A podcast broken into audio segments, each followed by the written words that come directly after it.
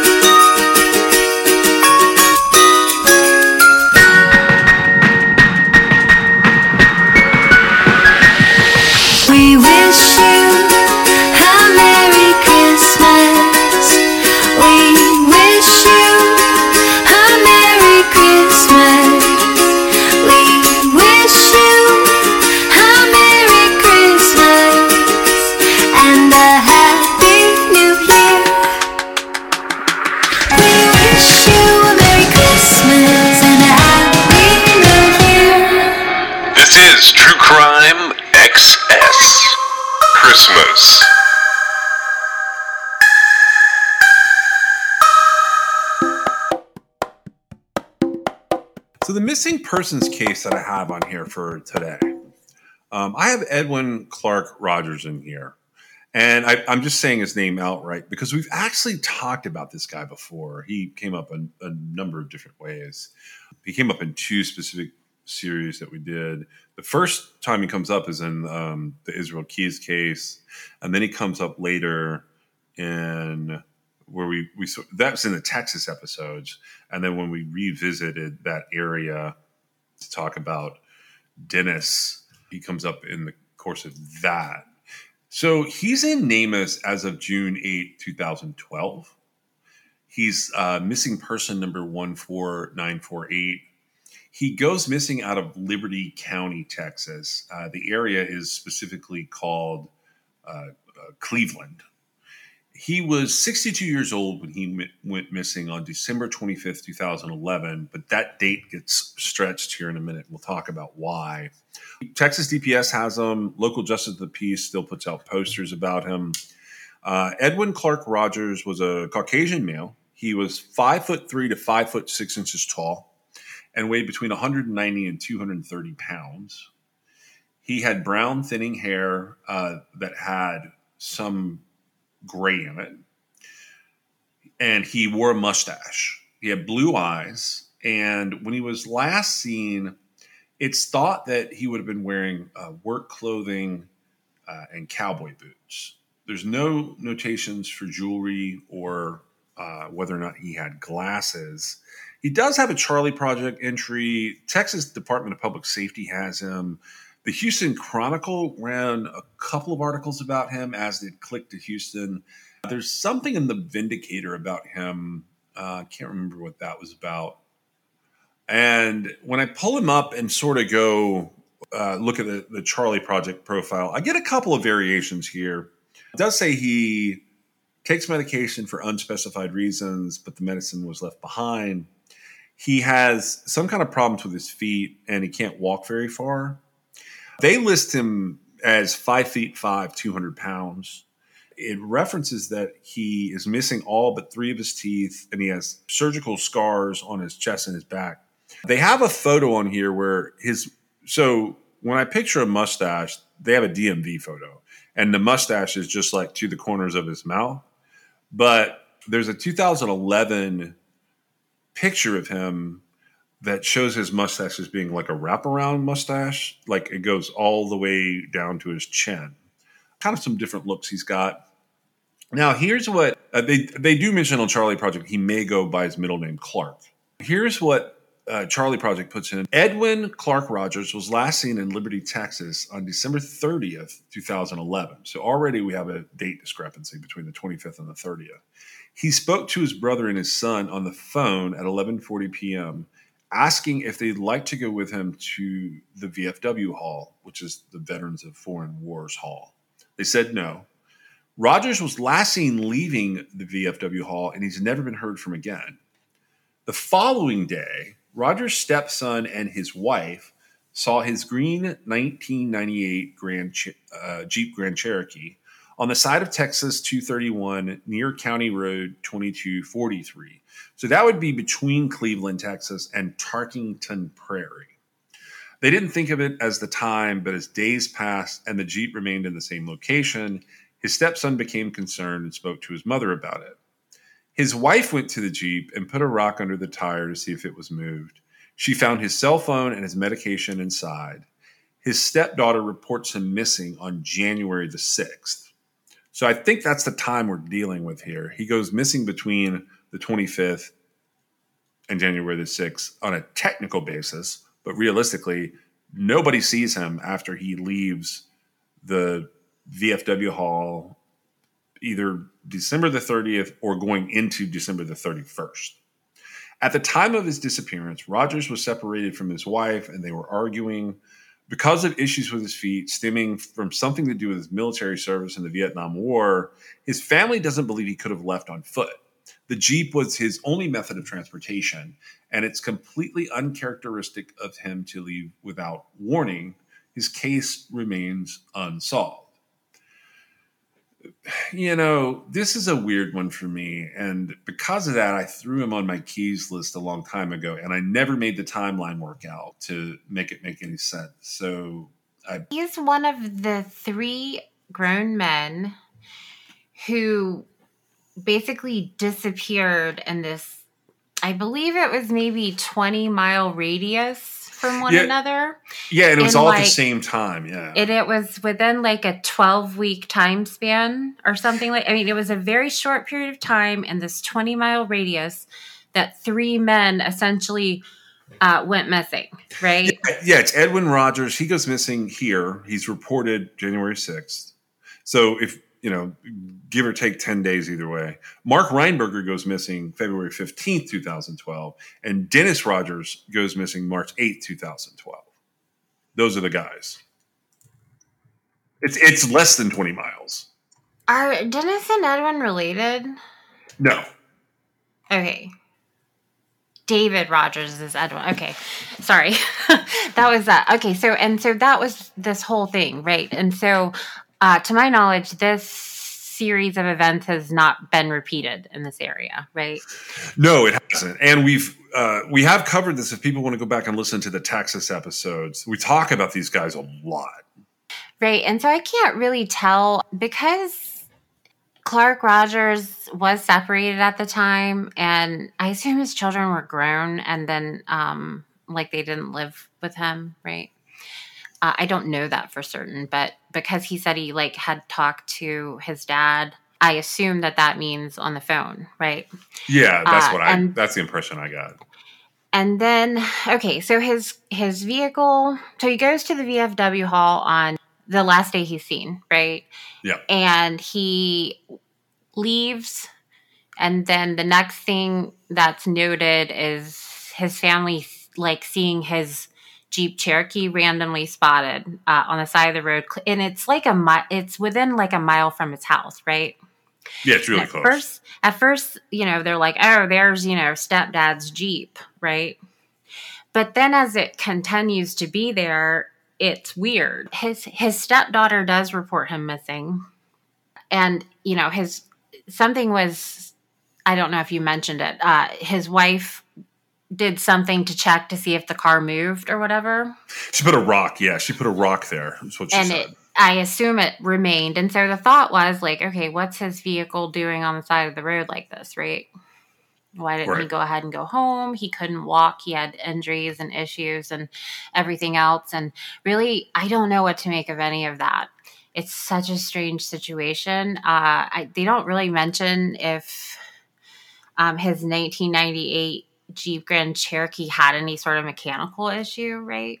Yeah, they haven't brought that up. And so, you know, if it has a mechanical issue, if it had been rendered undrivable for whatever reason, you know, that would explain why he parked it like less than a mile from his house and he's not with it.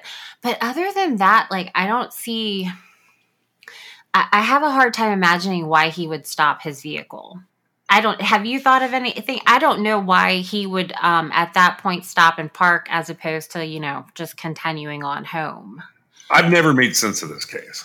Okay. And to me, uh, it's hard to be like, oh, yeah, well, uh, you know, the significant other, because it sounds to me like she was already apart from him, right? And a lot of times you have less, there's less suspicion unless there's some underlying or overlying issues that aren't mentioned, right?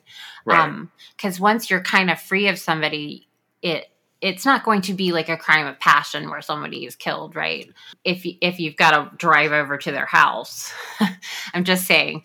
Um, anyway, I don't know. Uh, I kind of think to myself, well, I wonder if he just like walked off, right? But it still seems odd he would have driven a mile away from his house to then walk off.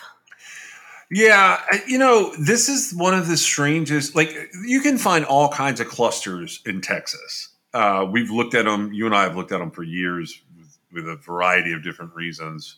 This one is one I've never been able to figure out. It's it's sort of, it's weird.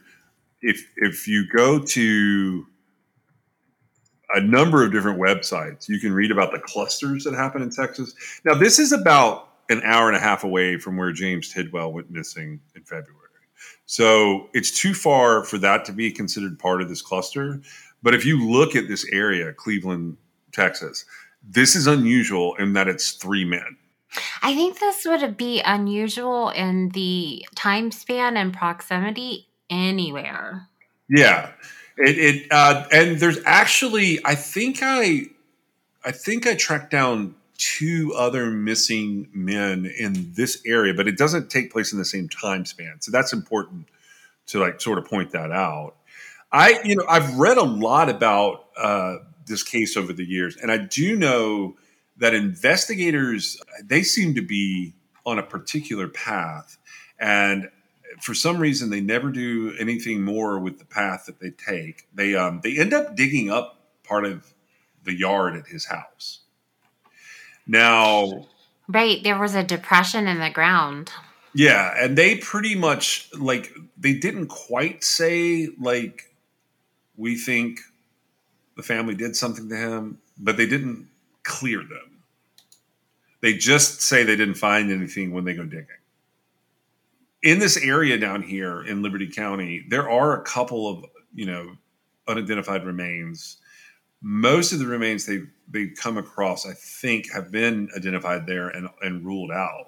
I don't know if Larry Baker is still missing from this area, but he was on my list at one point.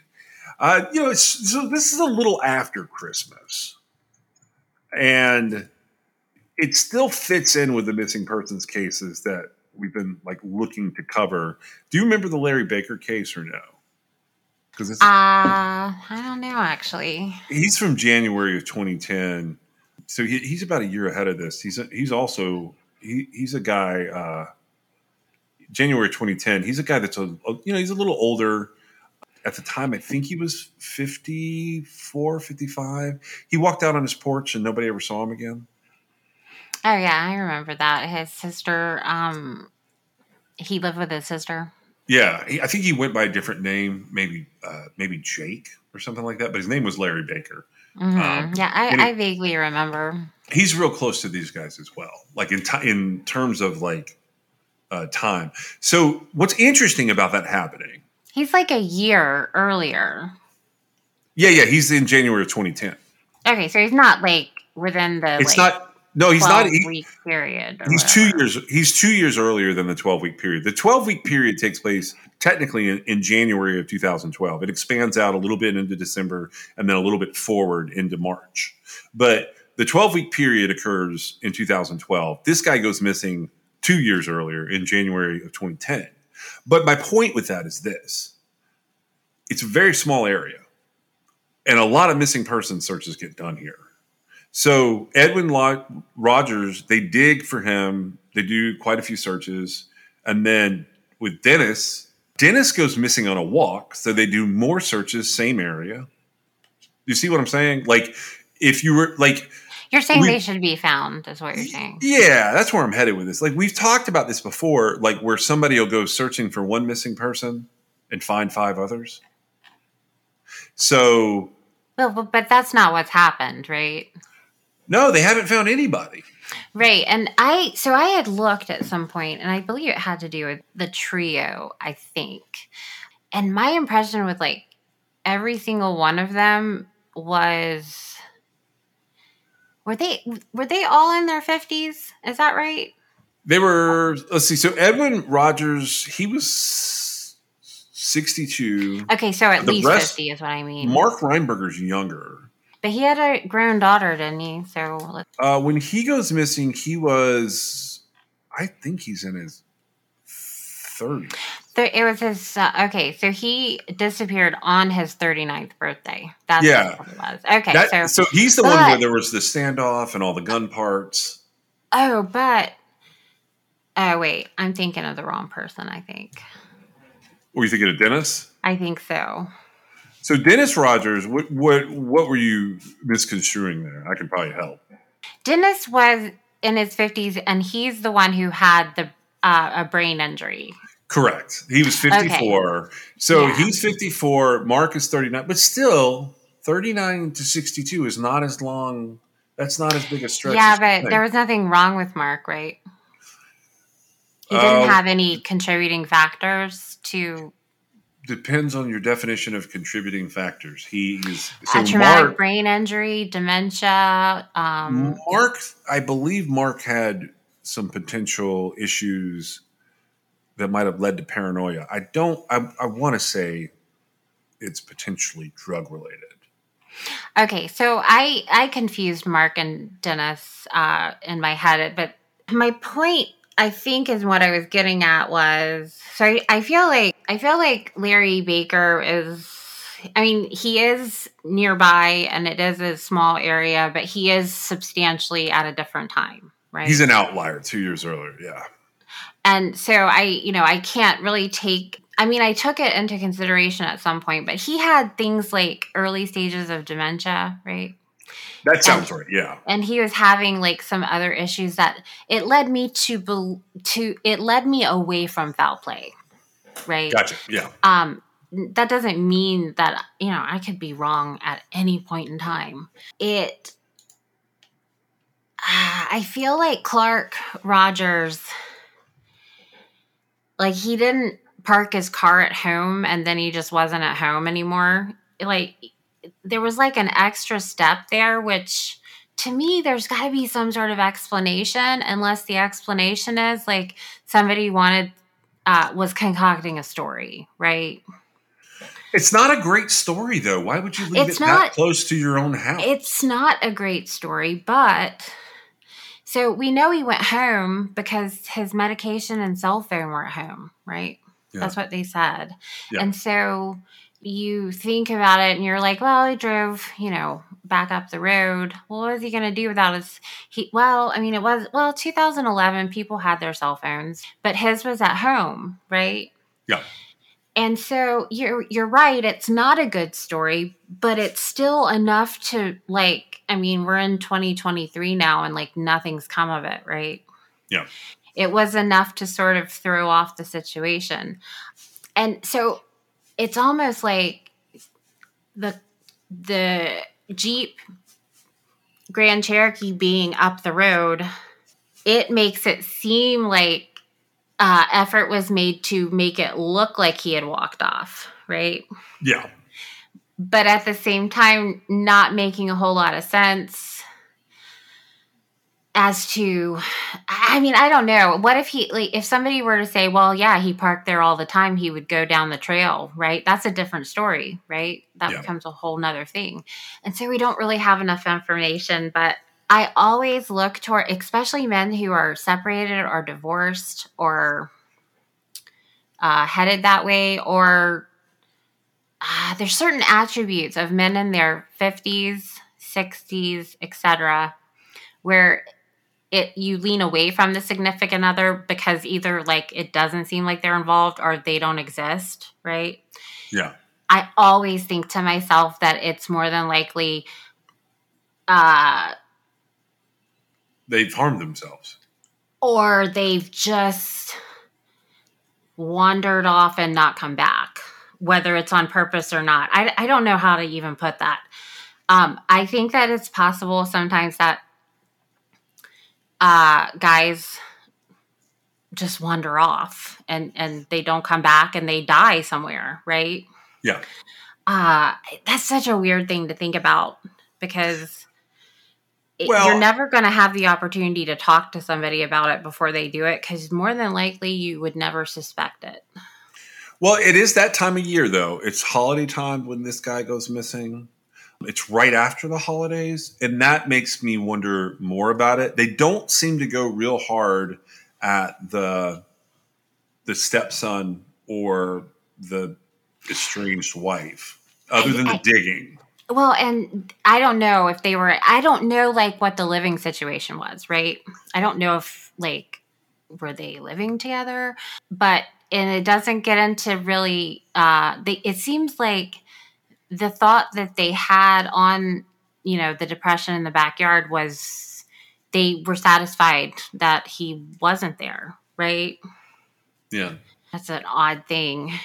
That would, I, I don't know. It seems like, you know, the investigators might have an idea of what was going on, but without that, it, you know, the stepdaughter reporting him missing, the stepson mentioning the situation, um, the mom noticing. I mean, I don't know. I don't know what to make of any of that.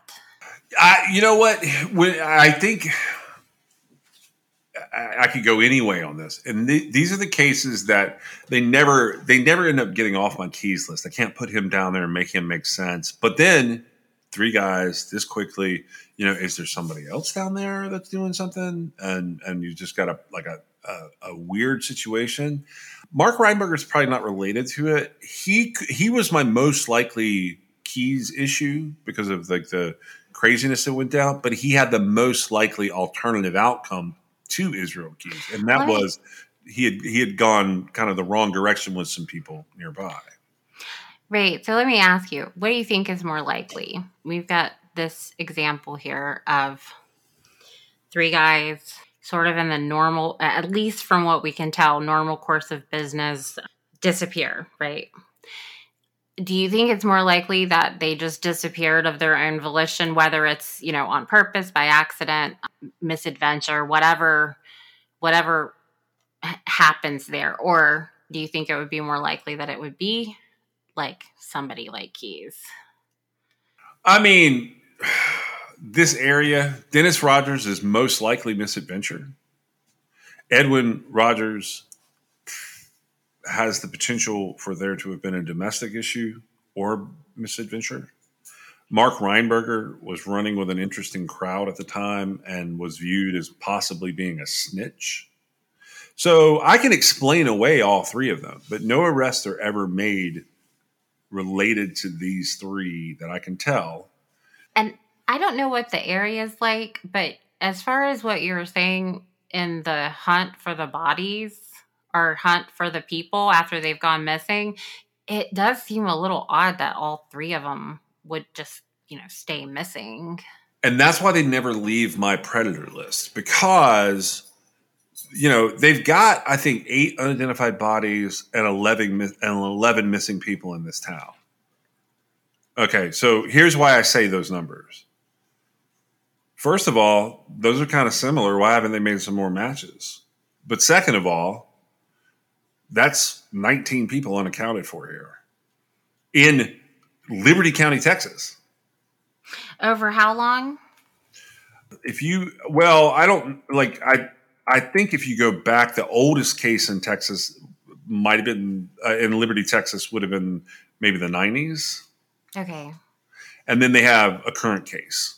But that current case is going to wrap itself up, and it's not good.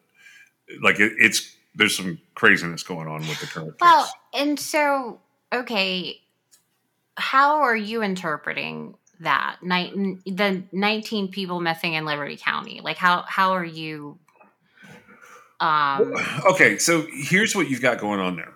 Um, with nineteen people, either unidentified and deceased or missing, in a county that doesn't have a lot of people, maybe eighty-five thousand people.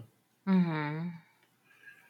That's a lot of people, but is it the vastness of the area? Is it some sort of... I think it um, ultimately is. I think ultimately, like, Dennis Rogers goes wandering off. He's in a swampy area. He's in contact with a phone that's dying with his daughter who watches after him.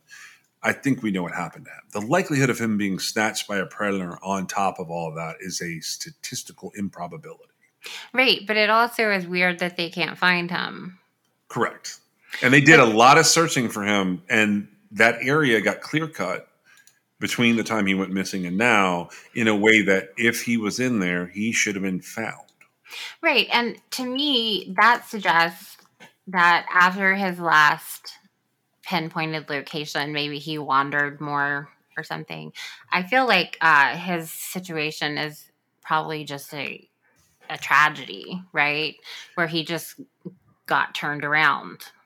And honestly, with this one, with Edwin, I I lean domestic. And I'll say it this way. That doesn't necessarily mean that someone killed him. It could mean he grew despondent. And because of his despondence, he either accidentally or on purpose did something to himself. I feel like having uh, called a couple people up to go out with him for dinner and, you know, they weren't available. And then with all the other stuff, whatever was going on, he was separated. I think that it's possible. Like, you could just be like, you know what? I don't want to deal with this crap anymore. That's a little extreme, right? Well, it doesn't necessarily mean he did something to himself. It no, could have just been just he took a long up. walk. He took a real long walk, and the long walk didn't go so well. And see, I, I don't know. This is something I've come up with. Um, it's probably a whole thing. I don't know. I've never looked into it. It's depressing. But I think that, like, there are cases where, uh, you know, you perish by omission, right? Like, you you don't drink and eat, and you're in a uh, isolated state. Yeah. And you die, right? And whether, I mean, do they realize they're dying? I don't know. I don't know, but I can imagine it would actually be kind of peaceful, right? Uh, to just sort of, you know, be on your own. And the other thing is, like, I wonder if uh, if it was really cold. I looked at the temperatures for for which one? For um. Well, just for uh, for Clark Rogers, because that's okay. Really who we're talking about today. Really. Okay, so for Clark Rogers, and we're just, so I have to kind of focus around December thirtieth, give or take. And I, I went back and I looked. And so here's what we have in December two thousand eleven, kind of overall. The, uh, the bulk of the weather issues that they have going on are, uh, this is out of, uh, this is the, out of the closest airport, by the way. It's uh, George Bush uh, Airport is down there. They had a little bit of precipitation, less than zero point one percent. Now, the the week that we're talking about, because I, I don't have a really good, unfortunately, I don't have a really good day-by-day observation. Uh, it was it, a low of fifty-seven and a high of seventy-five. Yeah, they, so, well, you can freeze. You can get hypothermia in fifty-seven. Yeah, I'm just letting you know, like, the the rough idea there. Very little rain or anything. Yeah, so, I mean, I think that that could contribute to somebody taking a really long walk and not returning. Maybe they, you know, not necessarily with the intention of never coming back, right? Well, he's an older guy with, you know... Heat problems. Yeah. They we, said he couldn't walk very well. You know, that's the part of this story where I look at it and go, all right, well, then. But doesn't it also make it, like, less likely that that would be the setup that people who knew him well would use? Kind of, yeah, in because, a way. Like, they're the ones going, well, wait, he couldn't walk. Why would he be doing this, right? Well, okay, so the other thing you got to consider is this. You get in, okay, and, and, you know, this is another weird thing about men going missing. It's a little difficult to dispose of a two hundred pound body. I agree. I mean, I hear you on that. I, I don't, uh, I feel like a lot of men that are killed. I think you got to really think through who's digging a hole to drop a two hundred pound body on. Found. I think they just find them. Yeah. Right? Like a lot of uh, men that are just randomly shot, or like that's the method of murder. Like they they fall and they lay there, and you know the police come. Yeah, it like it, like it's, it's digging a hole is hard. Digging a hole in Texas is hard. So I, I you know I don't know what I look in the back of my mind. I'm thinking the Jeep is real because it's close to his house, and I think if somebody really domestically did something to him. I think he, I think he just wandered off at his house, and like he's either in the woods around it, or you know, he's done something there that maybe wasn't meant to be permanent.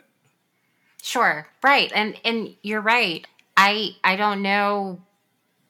I don't really know which. We don't have enough information to really make it go one way or the other, and uh, unfortunately, I'm.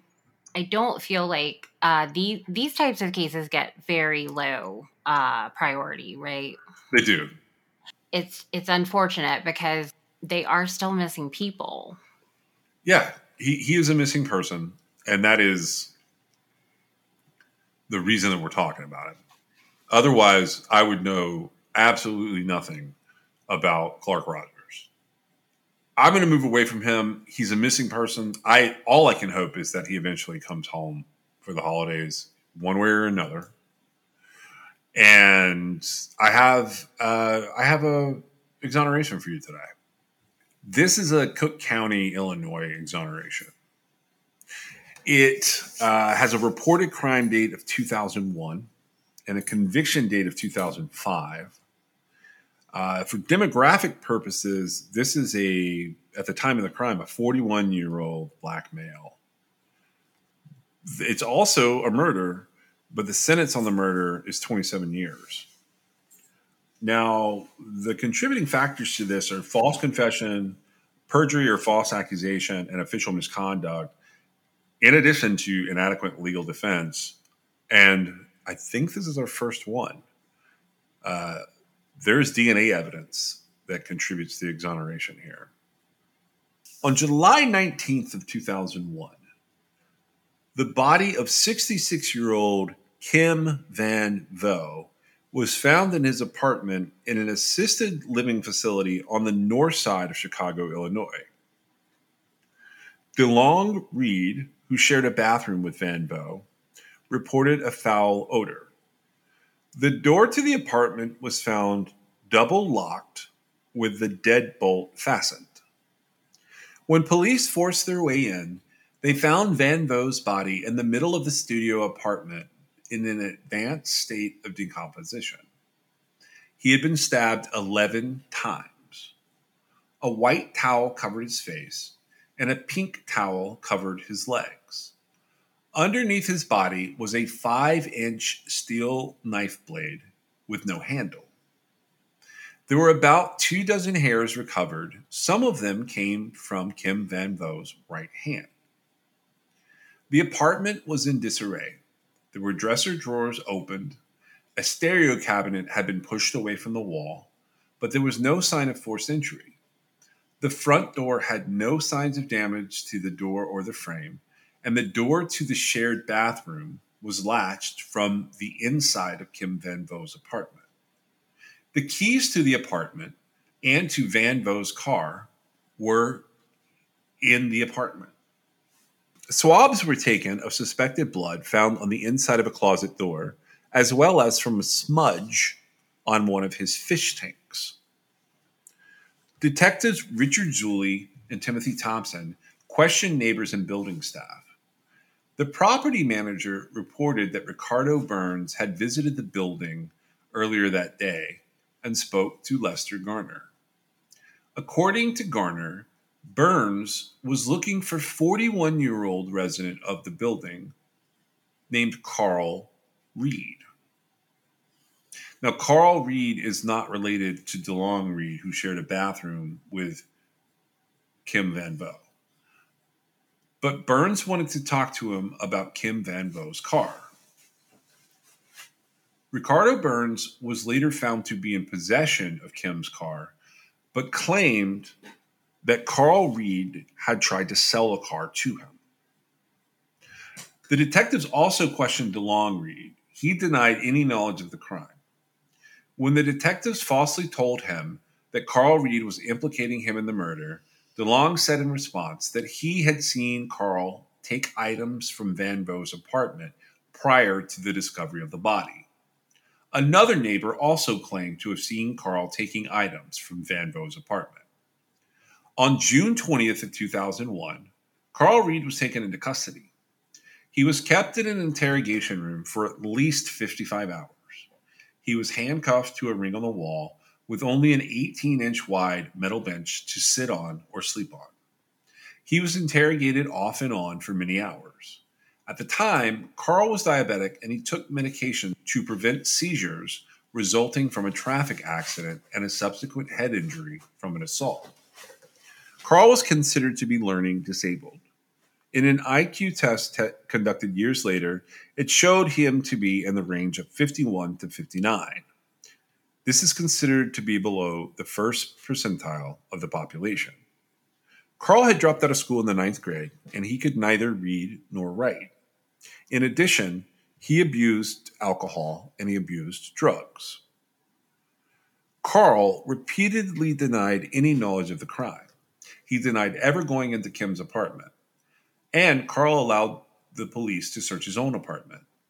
On the cons- on the consent form for the search, he misspelled his own last name as Reeb, R E E B.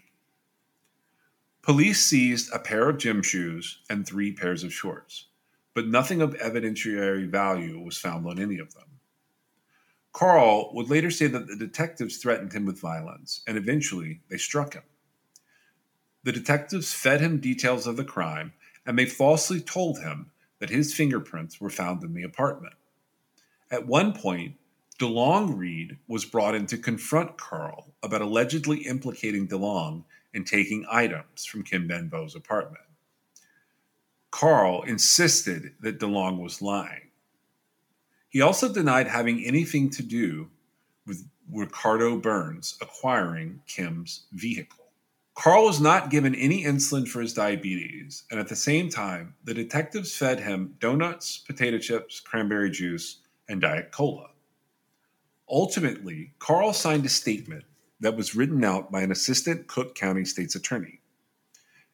Carl could not read it. He would later say that he thought he was signing his release papers, not a confession. The statement said that Carl had learned that Kim paid young men for sex, and he decided to use that information to rob Kim. The statement further said that when Carl confronted Kim, Kim offered to pay him four hundred dollars for sex. When Kim refused to show Carl the money, Carl accused him of, quote, playing games. At that, according to the statement, Kim grabbed Carl's shirt and Carl pushed him away, causing Kim to fall. But Kim held fast to Carl's shirt, and Carl fell on top of him. Carl then saw the knife with no handle on the floor. He picked it up, and he stabbed Kim three times. Kim then let go of Carl's shirt. Carl stabbed him again multiple times and then left the apartment. But this confession was contradicted by physical evidence. Carl had no injuries to either of his hands, which was unlikely considering the number of stab wounds and the fact that the knife did not have a handle. Carl was then charged with first-degree murder. Upon his arrival at the Cook County Jail, he was immediately taken to the hospital for dangerously high blood sugar, as well as for mental health treatment. He told the medical personnel he did not know why he was in custody. He was admitted after reporting suicidal ideation, a history of suicide attempts, and auditory hallucinations. I'm going to pause there for a second. That's a lot. Right. He was, he was having like a medical emergency. Yeah, this is like like an almost, this is torture. Not almost torture. It's torture. But it's torture of a very different variety. Don't you think? Well, it really is because they were, well, I don't know if they were aware that this was what would happen, right? Um, but anytime you're confining someone like that uh, And, you know, if you're confining them, you need to be finding out, if you're legally doing it, you need to find out what you need to know about uh, the effects of someone being diabetic and being confined and their blood sugar fluctuating versus someone who doesn't have that problem and being able to articulate when they need food or drink or whatever, right? It's two completely different things. And so uh, they, I feel like, like if he had suddenly uh, gone into uh, like diabetic shock and died for some reason, I mean, that's like manslaughter, right? It would be, but I mean, the only people to charge are the ones in the room. You know what I mean? Well, right. But I'm, I'm just saying, like, it, you know, they did get him to the hospital, but I have a feeling, um, most of the interrogation, well, at least it should be considered invalid because, uh, he was basically under duress. I would say, like, maybe not quite the whole time, but at whatever point his blood sugar started fluctuating, he would have been under duress. And let's keep in mind here, we're, we have two other important factors. So one, all of these people, witnesses, victims, suspects so far, are attached to an assisted living facility. Did he not come in? No, he lives here. He Carl Reed lives there. Yeah, not in the same apartment, but he lives here. Okay, yeah. He lives okay. in the same building, not in... Okay, yeah. He It just makes the distinction that Carl and DeLong Reed, while their last names are uh, the same, are yeah are the same. They're not related, right? Right. Okay. But but Carl is he is a resident of the same assisted living facility as Kim Van Vo. Now, just in case people don't know this, this is like this is a place where people literally have their lives assisted. That's why they call it assisted living. They're being helped with medical conditions. They're being helped with scheduling. They're being helped with typically with their grocery, their diet, their laundry, their like apartment itself is looked after. And that's the first part that, that everybody needs to remember. I kind of wonder how um, Kim Van Vo could have ended up in an advanced state of decomposition. I that is that is one of the things that that yes, it is an important factor here. A- addition, in addition to that, this I Q test that goes on later puts Carl in the fifties. So, in a okay. I say that because everything you said is true. And I'm not trying to let them off the hook. But there is a strong possibility that communicating with Carl might have a different affect than communicating with an average person. So on the one hand, maybe he's not able to communicate the medical conditions that are going on with him as they're going on. But on the other hand, these are smart police detectives, allegedly, and they should know that, like, in my opinion, this is a situation where you're interviewing a child. Does that make I sense? Would, I would say that that is not the way they viewed it, but it is the way they should have viewed it. And, uh, yeah, the fact that um, they would have known Carl Reed lived at this assisted living facility, they should have known better. I agree. Yeah, there should have and, been some level of, like, social worker or someone. Like, once they take someone from the assisted living facility, someone should be identifying what's going on with him. Well, and I think that it would always fall on the responsibility of law enforcement to assess these types of situations. And while I would like for them to be as, uh, assessed objectively, I, I just I don't think that happens, right? Um, because you don't have any, ch- like if you, if you're going into custody for an interrogation, which they indicated he was handcuffed and that he was sitting on an eighteen inch uh, bar, basically metal bar, he had absolutely no freedom. Right. And so anything he said wasn't going to be taken seriously by the officers. And if they weren't taking into consideration the bigger picture, how could he possibly, even if he was like, you know, unable to convey it, even if he was able to convey it, they would just say, yeah, you're just trying to get out of this, right? I think. And so before it even starts, they should be aware of those types of factors. I, I don't know how that works, but um, I feel like it it would be irresponsible not to have some idea with every single person that you have confined like that, right? Yeah, I, you know, I think it's, look, if you if you go to a nursing home and you pick someone up and you're taking them away from that nursing home, and I'm using that as a distinction from assisted living, like typically a lot of folks who leave a nursing home need assistance in an ambulance or other mobility assistance. Not everyone. But I think that you should ask at any point in time as a, you know, in this case, as a police officer, what should I know? And it doesn't have to be like some big, involved, timely process. It's just, hey, what's going on with this guy as I take him away? Well, sure. And, you know, I, I don't know. I don't know what the deal is. I don't know how that works, right? I, I just right. don't. Okay, so uh, moving on to this. So Carl is in the hospital. The Illinois State Police Crime Lab, they start conducting D N A testing on head hairs from the scene of Kim Van Vo's murder. The first five head hairs they test, they exclude Carl Reed. So they test five more. And they also exclude Carl Reed. All ten were consistent with Kim Van Vo's hair. A hair root was found and tested, also excluding Carl Reed. So with the root that they test, they can't seem to match it to Kim Van Vo, and they definitely exclude Carl Reed. The gym shoes and the shorts that they had seized with the warrant from Carl Reed's apartment in the assisted living facility were negative for the presence of blood. The knife blade is examined for fingerprints, but no prints could be found that were suitable for any type of comparison. The crime lab does determine that there was blood on the knife blade, but they didn't pursue any D N A testing.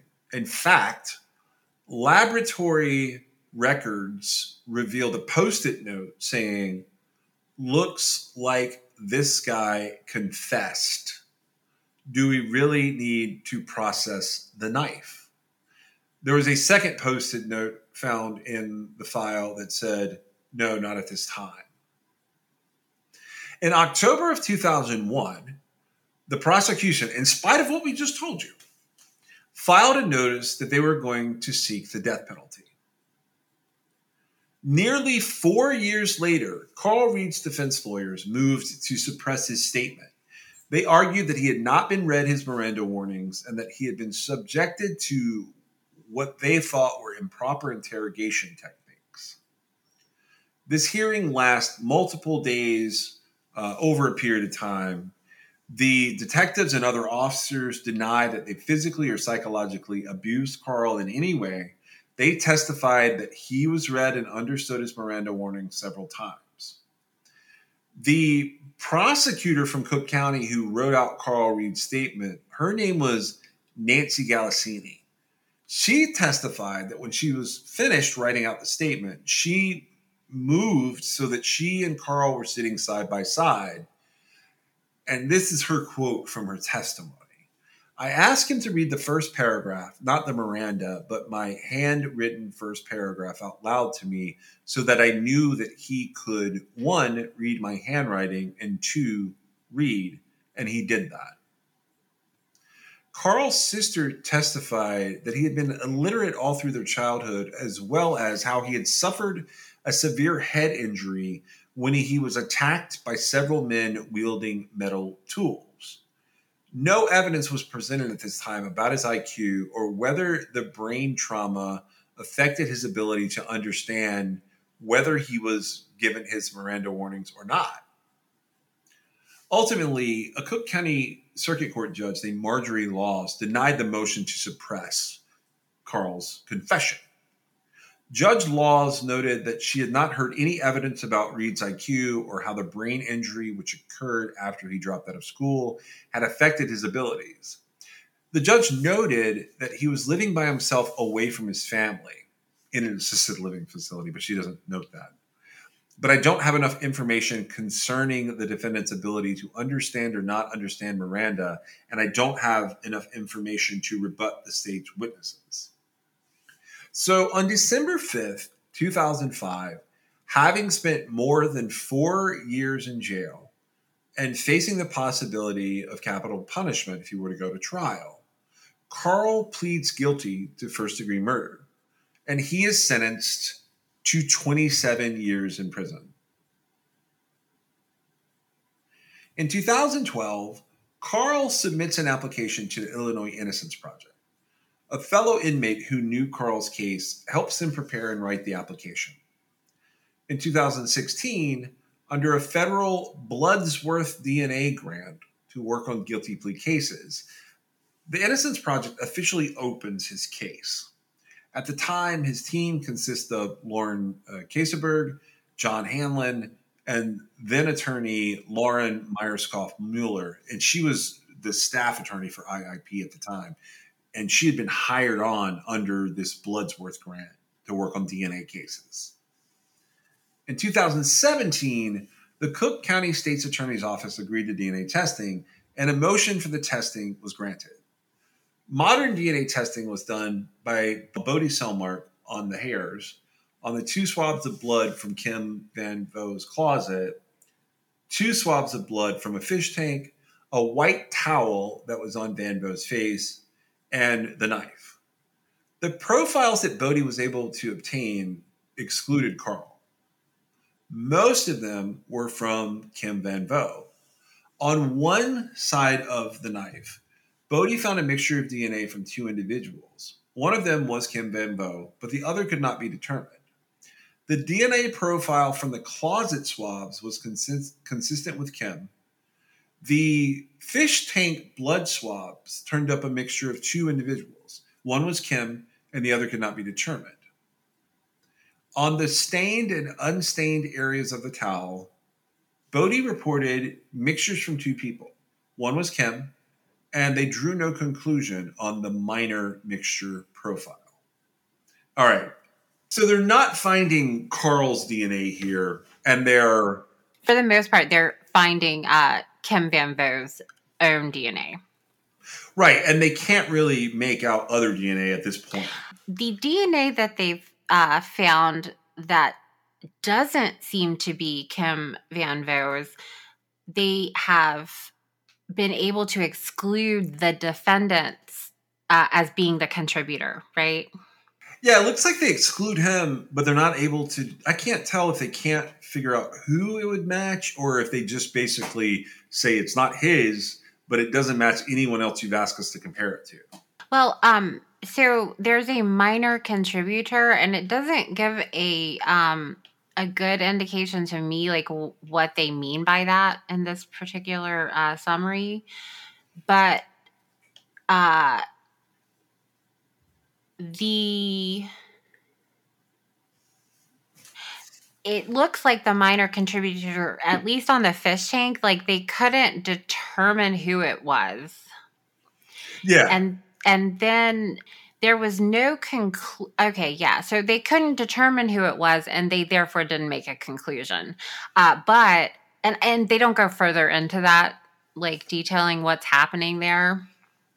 But um, essentially, they had to have found something that didn't correlate with Van Vo, but it wasn't enough to uh, lead to anyone else. That's a kind of a weird statement. I'm not sure that's exactly what they meant, but.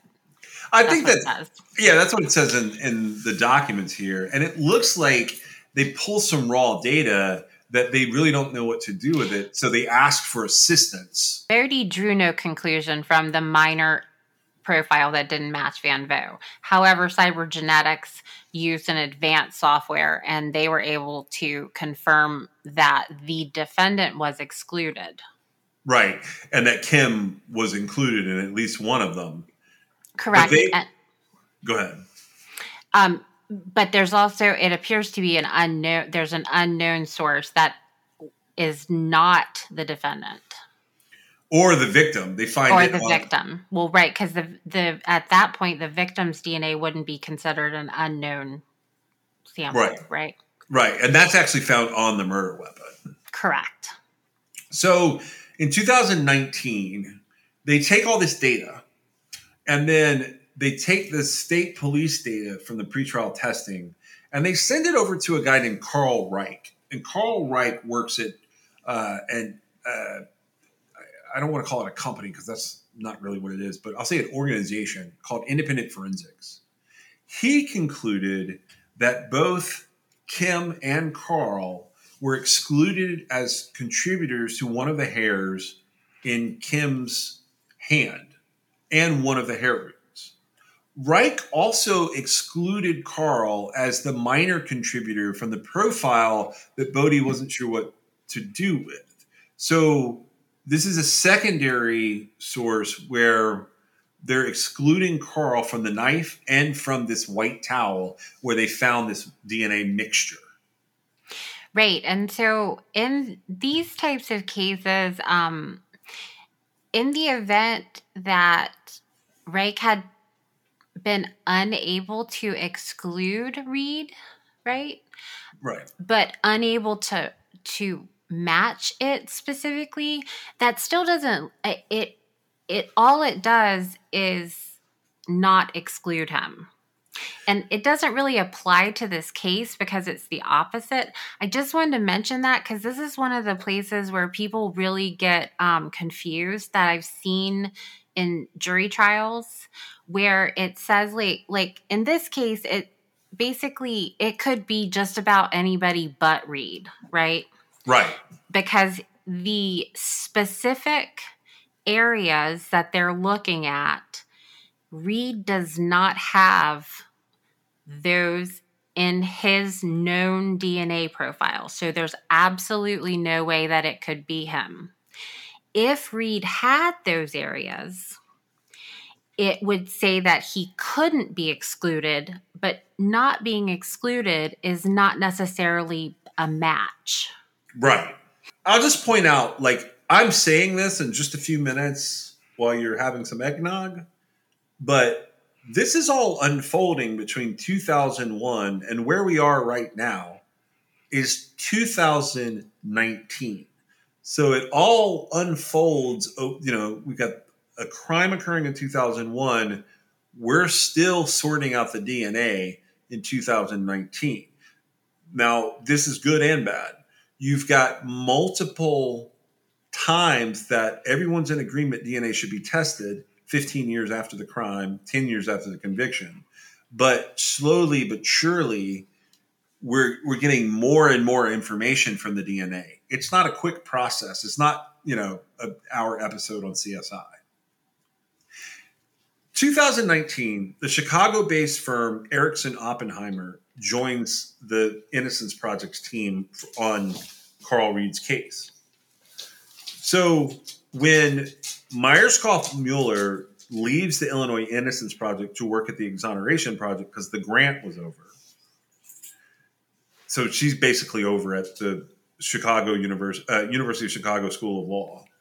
The Exoneration Project and uh, like the whole organization and their staff attorney, Carl Leonard, they come over to work with Erickson Oppenheimer on Carl Reed's case. On April seventh of twenty twenty, Illinois Governor J B Pritzker commutes Carl Reed's sentence to time served, and he gets released based on a compassionate release request, which is occurring during the covid nineteen pandemic. So based on issues in the Illinois prisons and the fact that it appears that Carl Reed is innocent. In March of twenty twenty-two, after the Cook County State's Attorney's Office Conviction Integrity Unit had declined to agree to vacate the conviction in twenty twenty and again in twenty twenty-one, this whole legal team behind Carl Reed files a post-conviction petition. In addition to the D N A testing, the petition cites evidence that one of the detectives, Zuley, had been involved in numerous other false confession cases. Over the years, a list of cases tainted by Zuley's misconduct had grown to include exonerations and murder cases, including that of Lethierry Boyd, and would come to include that of Lee Harris. Zuley was also part of the team of detectives that obtained the wrongful conviction of David Wright. The petition noted that Zuley had been criticized after Harris's conviction for his conduct in the investigation of the murders of seven people at a Brown's Chicken restaurant in Palatine, Illinois. Zuley was part of a task force assembled to investigate the crime. He said an informant had named the killer, who was never charged, but D N A evidence implicated two other men. When his informant was discredited, Zuley pushed back. He leaked information to the media, and he lied about having done so, resulting in his dismissal from that task force. The petition also noted that Zuley, who was in the Naval Reserve, had masterminded the torture of Mohamedou Ould Slahi at Guantanamo Bay. The interrogation of Ould Slahi included sexual assaults, sensory deprivation, threats against family, beatings, and rendition. Now, Mohammed had been released in two thousand sixteen after fourteen years in custody, and his purported confession had been deemed to be worthless. Mohammed provided an affidavit describing his treatment and said that he finally cracked when Zuley claimed that Mohammed's mother had been brought to Guantanamo Bay and implied that they were going to rape her. The petition also quoted the report of Doctor Jessica Pearson, who is a forensic clinical psychologist who examined Reed. She declared that based on all of Reed's psychological, mental, and physical deficits, he was vulnerable to psychological coercion and giving an unreliable statement, which is something that we talked about right up front in this episode. Both of us sort of went down that path, even though we got there different ways. On May twenty-sixth, twenty twenty-three, the Cook County State's Attorney's Office agreed to Reed's conviction being vacated. The charge was then dismissed.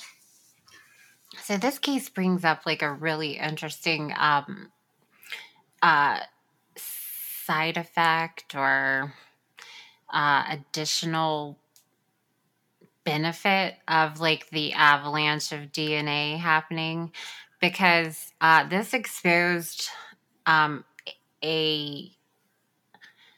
an investigator who was using bad tactics, right? Yep. And um, I think we're going to see that uh, because in cases where people are coerced or threatened or whatever to implicate themselves or somebody else, and it goes through the process and they're convicted, when it comes down to the D N A side, see, I would have expected in this case to have at least found some of Carl Reed's D N A. I I think we would have had to have, although, you know, I, the exclusions are enough for me. Um, but yeah, I think if he had done this, you would see his D N A. Honestly, I think if he had done this, it would have been a messier crime scene with more D N A. I Well, and so if you're going to find, uh, you know, if they hadn't found anybody's D N A, right? Yeah. That's one thing. Of course, they can find the victim's D N A because he's literally right there. But because there's D N A that he cannot be, ex- that he is excluded as being, okay? How is it possible that D N A could be there when his isn't, right? If he was, in fact, the person who did this. Now, the doors to the apartment, both the outer door and the door that latched, uh, that went through to the shared bathroom, they were both locked from the inside. Correct. Okay. So was there a window? Uh, what happened I there? I don't know. Somebody had a key. I'm guessing there. So I, I can't find latched. anything else about this case, except for the implication that it's potentially an employee. Okay. Well, my impre- I when they said latched, I thought that meant something like that couldn't be, uh, like it would have to be somebody inside. And of course, if there's nobody in there, it's either got to be a different exit point or a suicide. And of course, that's not the point of what we're talking about. But it seems to me like uh, this started as a disaster. It went a really long time as a disaster. And then it ends as a disaster. But eventually, um, the man that didn't do it is set free and exonerated. Now, that does absolutely nothing to get justice for the victim, right? Kim Van Vo's murder is unsolved. Correct. And honestly, it's not mentioned anywhere. That's one of the reasons we're bringing it up today. Like, if you go looking for Kim Van Vo in Chicago, Illinois, you find one entry for this related to Carl Reed. You actually have to hunt through the court documents to even find the victim's name. Um, this is what I'll say about it. The bathrooms had the big, heavy flip hotel locks where you could shove it open, but you can only shove it open about an inch. Do you know what I'm talking about? Yeah. So that's if what it's I was locked, imagining. that's between the the that's between the apartment and the bathroom, and it was locked. Right. It was basically so just then, to keep the neighbor from being able to come into your apartment when they were correct. using the bathroom. And then the front door had a door handle lock and a deadbolt. Okay, and so the that deadbolt could be a key. was the deadbolt was latched. Correct. Okay, so somebody had to have used a key to get out. But but what what's killing me about this case, okay, they have all this evidence because they had a capital case. And right, they have a, no solution to it. The way that our justice system is panning out at this point, which that that murder happened in oh one, and this guy was just, uh, Carl Reed was just exonerated in twenty twenty-three, finally, now. So instead of... you know, using D N A evidence to um, procure accurate convictions, right? It's instead only being used to exonerate long convicted innocent people, because there's no, there's nothing happening here. Like with the testing that's done, there's nothing being done to find out who it was. Yeah. And I think they, you know, normally I look at this and I go, do they have a suspect? Do they not have a suspect? There's, there's only so many people it could be. I think it's, I think they have a suspect. I think it's the guy with the car. So, and I guess maybe it's not relevant to the summary of Carl Reed's exoneration. I guess that's an arguable point. That it could be relevant, but like, I hope somebody tested the D N A because literally you've got it right there. Yeah, and you I, went through all this trouble to put this other dude on trial and convict him. And, you know, nineteen, uh, well, I guess they didn't as, convict him. He pleads it out, but they wanted to make it a capital case. You're right. Correct. Well, okay. Yeah, fine. He, he confessed to, you know, He he read something he couldn't possibly have read. All this stuff's happening is just, it's corrupt, right? Um, and, but it was so much trouble to do all that, right? Do you think that Carl didn't kill him? I don't think Carl killed him. Do you think that Carl killed him? I don't, this is a weird one for me because I think, I think it's unlikely Carl killed him. I I see how we get to this situation where Carl is the accused. I don't understand what happened with the car or how Ricardo Burns ends up uh, accusing Carl of giving him Kim's car. And I don't, you know, this is kind of a locked door mystery for me. And those are always interesting and difficult. See, um, I stand by what I said about Carl's D N A being at the scene if he was responsible for it. I feel like that is a vital clue that Uh, but they would have found his D N A or prints, yeah. Well, D- they found somebody's D N A is there. I know, they no, just, that's what I'm thinking. It's just not Carl's, right? And so I think that that person would be relevant. Now, the reason that um, DeLong Reed said, oh, yeah, I saw Carl leaving with stuff, and then another neighbor said, oh, yeah, I saw him leaving with stuff, is because they were like, if you don't say this, you could be in trouble. Right? Oh, well. And then you've got Ricardo Burns um, so he doesn't live at the building. He's the one with the car. Correct. There is a, so a guy named Lester Garner indicated Ricardo Burns was looking for Carl Reed uh, to talk to, um, to talk to him about the car. But see, that just means that Lester Garner stole, a, I mean, I'm sorry, not Lester Garner, uh, uh, Ricardo Burns stole the car. To me, it, It's all explained away. Uh, Carl got the short end of the stick when they were in the huddle.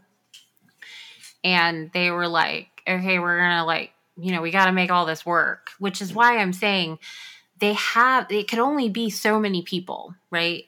Because you're talking about an assisted living facility. I mean, this was not some random person that came in, right? Right, right. Okay, so it can only be so many people. And in these types of situations, it's more than likely not the person that everybody's pointing at. Yeah, I tend to agree with you, yeah. And so while there are components that seem to show like these unbiased positions that like, oh yeah, he was taking stuff and, you know, oh yeah, I was there to talk to him about the car. Like you have to, if, if that's clearly not the case, you have to start wondering, well, why were they saying that? Right. Yeah. And so either they were being pressured or they had a reason that it was beneficial to them for them to be looking at Carl, right? Instead, instead of what was actually happening. And so I don't know what all happened. Um, it seems to me like uh, I, I doubt stuff was really being taken out of the apartment because the guy was in there decomposing, right? I'm just saying. Um, it seems like they weren't paying attention, basically. How does somebody, how does somebody in an assisted living facility? Some people uh, don't want to be bothered. Okay. That's fine. I understand that. I get it. But, uh, to some extent there's, it, it shouldn't happen that way, right? Like he was being ignored, whether he wanted to be ignored or not. Right. It, he never should have been in an advanced state of decomposition in, in an, an assisted, assisted living, living facility. facility. Yes, because I feel like I don't know what the protocol is, but I would say that like eyes on the person once a day is probably one of the mandatory things, depending on like how involved it is, right? Because you you can have now these are apartments and these guys, uh, DeLong Reed and Kim Van Vo shared a bathroom. So it's it's that close. Um, there are some like assisted living communities that, you know, people have their own houses. And I doubt in those situations, I, I think it's a matter of just the specific facility. But in this case, I don't know how long it takes for a body to be decomposing in summer of in uh, in Chicago, in Illinois. Uh, July, it'd be pretty quick. It'd be pretty warm. Well, I don't know if they had air, right? Well, yeah, I'm just saying if if, if you've got the air set high uh, off, then yeah, it could be pretty quick. Right. So maybe it's a non-issue, right? But it so there's only so many people this could be uh, that are responsible for it. They settled on Carl Reed. He confessed, and it's interesting that like the one piece of evidence they were like, well, he confessed, we don't have to test it. It ends up having most likely the perpetrator's blood on it or D N A on it otherwise, right? And I also wondered where that was the knife just without a handle or like did the handle break off? We don't know. Yeah. It's not given to us in the course of with this case, what we have, we have a bunch of motions and then post-conviction motions.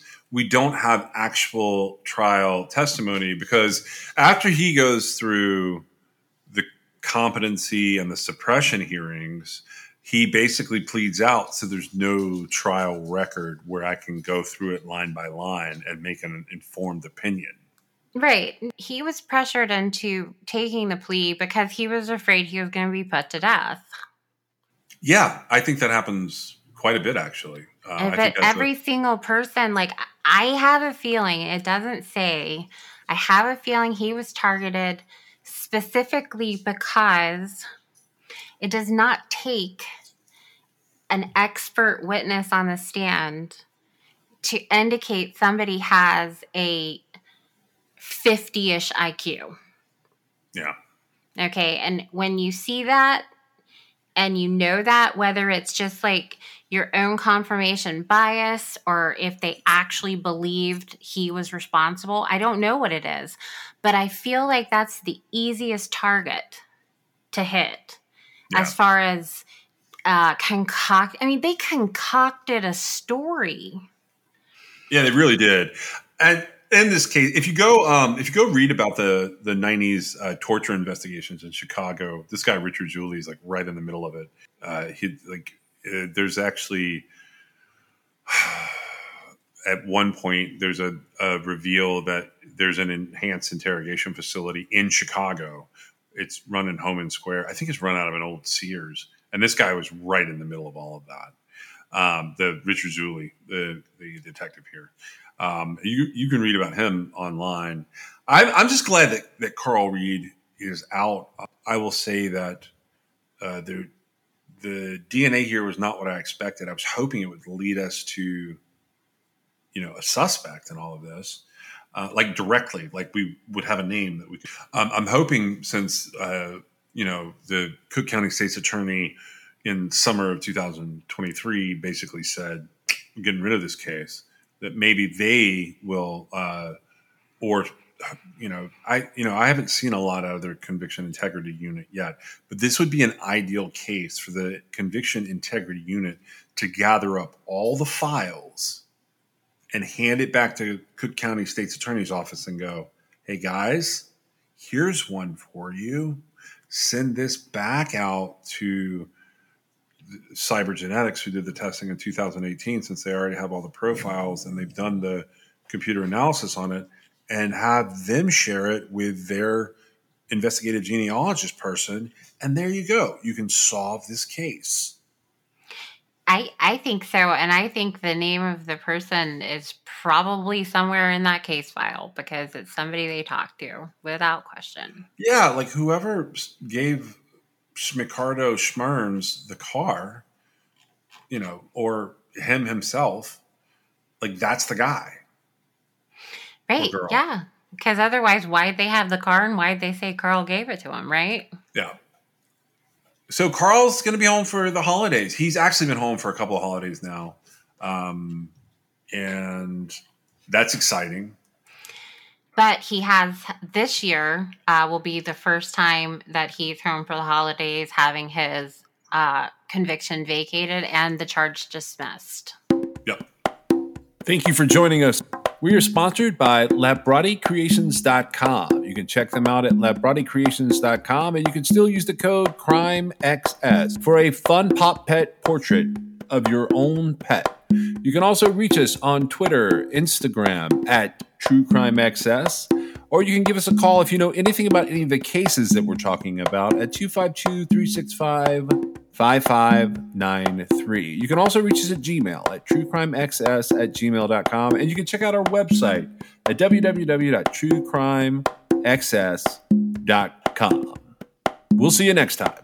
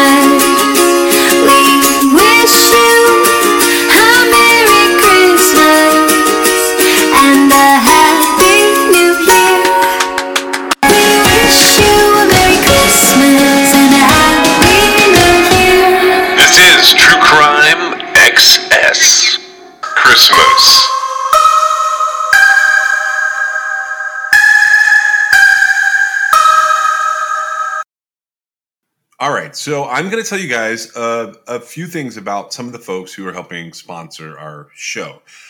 Now, Labrottie Creations sponsors our show, and you can always use the, the CRIMEXS code there. Um, you can also just message them uh, at uh, Labrottie Creations, and they will generally do something for the people who come from True Crime X S. They were our very first sponsor. They've done a lot for the show, and that code is CRIMEXS at labrottie creations dot com. The first new advertisers that we have, and I've I've selected all of these guys. I've selected all of these advertisers. So the very first one is Cure. Now, I'm going to tell you guys about this, uh, about Cure as being one of our sponsors. If you're an athlete, you know that proper hydration is key to peak performance, but plain water can be boring and sports drinks can be filled with artificial ingredients and added sugars. That's why we love Cure. It's a clean and effective way to stay hydrated and perform at your best. I use it late in the day when I switch out of caffeine mode. Specifically, when I hit the pool or I go play tennis with my wife, I use Cure to help me stay hydrated. It helps me recover after a long day. Now, you guys may not know this, but I build things. And right now, I've been building several structures on our property out here. Among those is a new podcast studio space for myself. I do a lot of that work at night and into the wee hours, and I always have some Cure with me to go into my aluminum water bottle. Hydration is not just about filling up my aluminum bottle with water. Cure Hydration is an oral rehydration solution that contains the perfect balance of electrolytes and glucose to help your body absorb water and rehydrate quickly. Whether I'm building things or putting the podcast together or chasing these dogs that you sometimes hear in my studio up and down the trails to get them worn out, Cure Hydration is the way that I choose to go. Cure Hydration is an oral rehydration solution, or an O R S, that contains the perfect balance of electrolytes and glucose to help your body absorb water and to rehydrate quickly. The formula is made with all natural ingredients like coconut water powder and pink Himalayan salt. It's free from artificial flavors, from sweeteners, and preservatives. Cure Hydration is vegan, gluten-free, and non-G M O, making it a great option for anyone with dietary restrictions or preferences. The packets are convenient and easy to use. You just mix them with your water and you drink. They're perfect for on the go. They're perfect for travel. And anytime you need a quick and effective hydration boost, ready to combat dehydration, then you try Cure today and feel the difference for yourself. You can use code TrueCrimeXS for twenty percent off your order. That's T R U E C R I M E X S. I have a link that I'm putting in the most recent episode show notes, and True Crime Access will get you twenty percent off. Our second sponsor for the show today is Laird. Now, Laird has a list of things that they want me to tell you about. They have better ingredients with amazing taste and functional benefits. They have a superfood creamer crafted from the highest quality, all-natural, real food ingredients. All Laird products are sustainably sourced and thoroughly tested to ensure that you're incorporating the cleanest, finest fuel into your routine. They have all natural whole food ingredients, and they contain naturally occurring M C Ts made from coconut oil. There's no artificial flavors, there's no colors or additives, and there's no sugar from highly refined corn syrup. They want me to talk about my love of coffee, but the truth is, I don't do much with coffee. But let me tell you someone who does. My wife has to have a cup of coffee every day. Now, I've fallen off recently, but one of the big things that I've done since the beginning of our relationship is she used to go and get a Starbucks every morning. I have substituted that out by always trying to make her coffee. It's not going to be every single day of time from when I met her, but for the most part, almost every day, I make her coffee. I put her creamers together, and I make sure that she has a good way to start her day. So with Laird, he started experimenting with his morning ritual almost two decades ago. He found that when he started adding fats to his morning cup, like coconut oil, he had amazing energy throughout the rest of his day. He gradually perfected this recipe for an epic cup of fuel, and he began sharing it with his friends in the surf community. I'm an ocean guy, so I saw this item and I was like, okay, we're going to try this one out. Are you ready to feel more energized, more focused, and supported? Go to laird superfood dot com and add nourishing plant-based foods to fuel you from sunrise to sunset.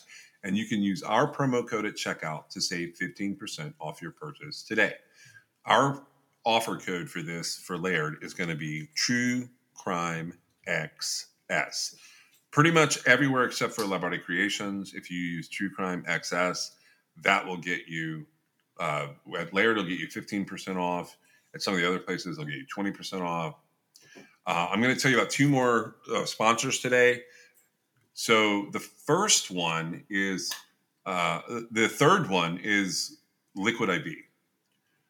So let's talk about the real reasons that you need to hydrate. Late night T V binging, back-to-back Zoom meetings, going on a walk with your friends. Everyday hydration is not just for high-energy athletic endeavors.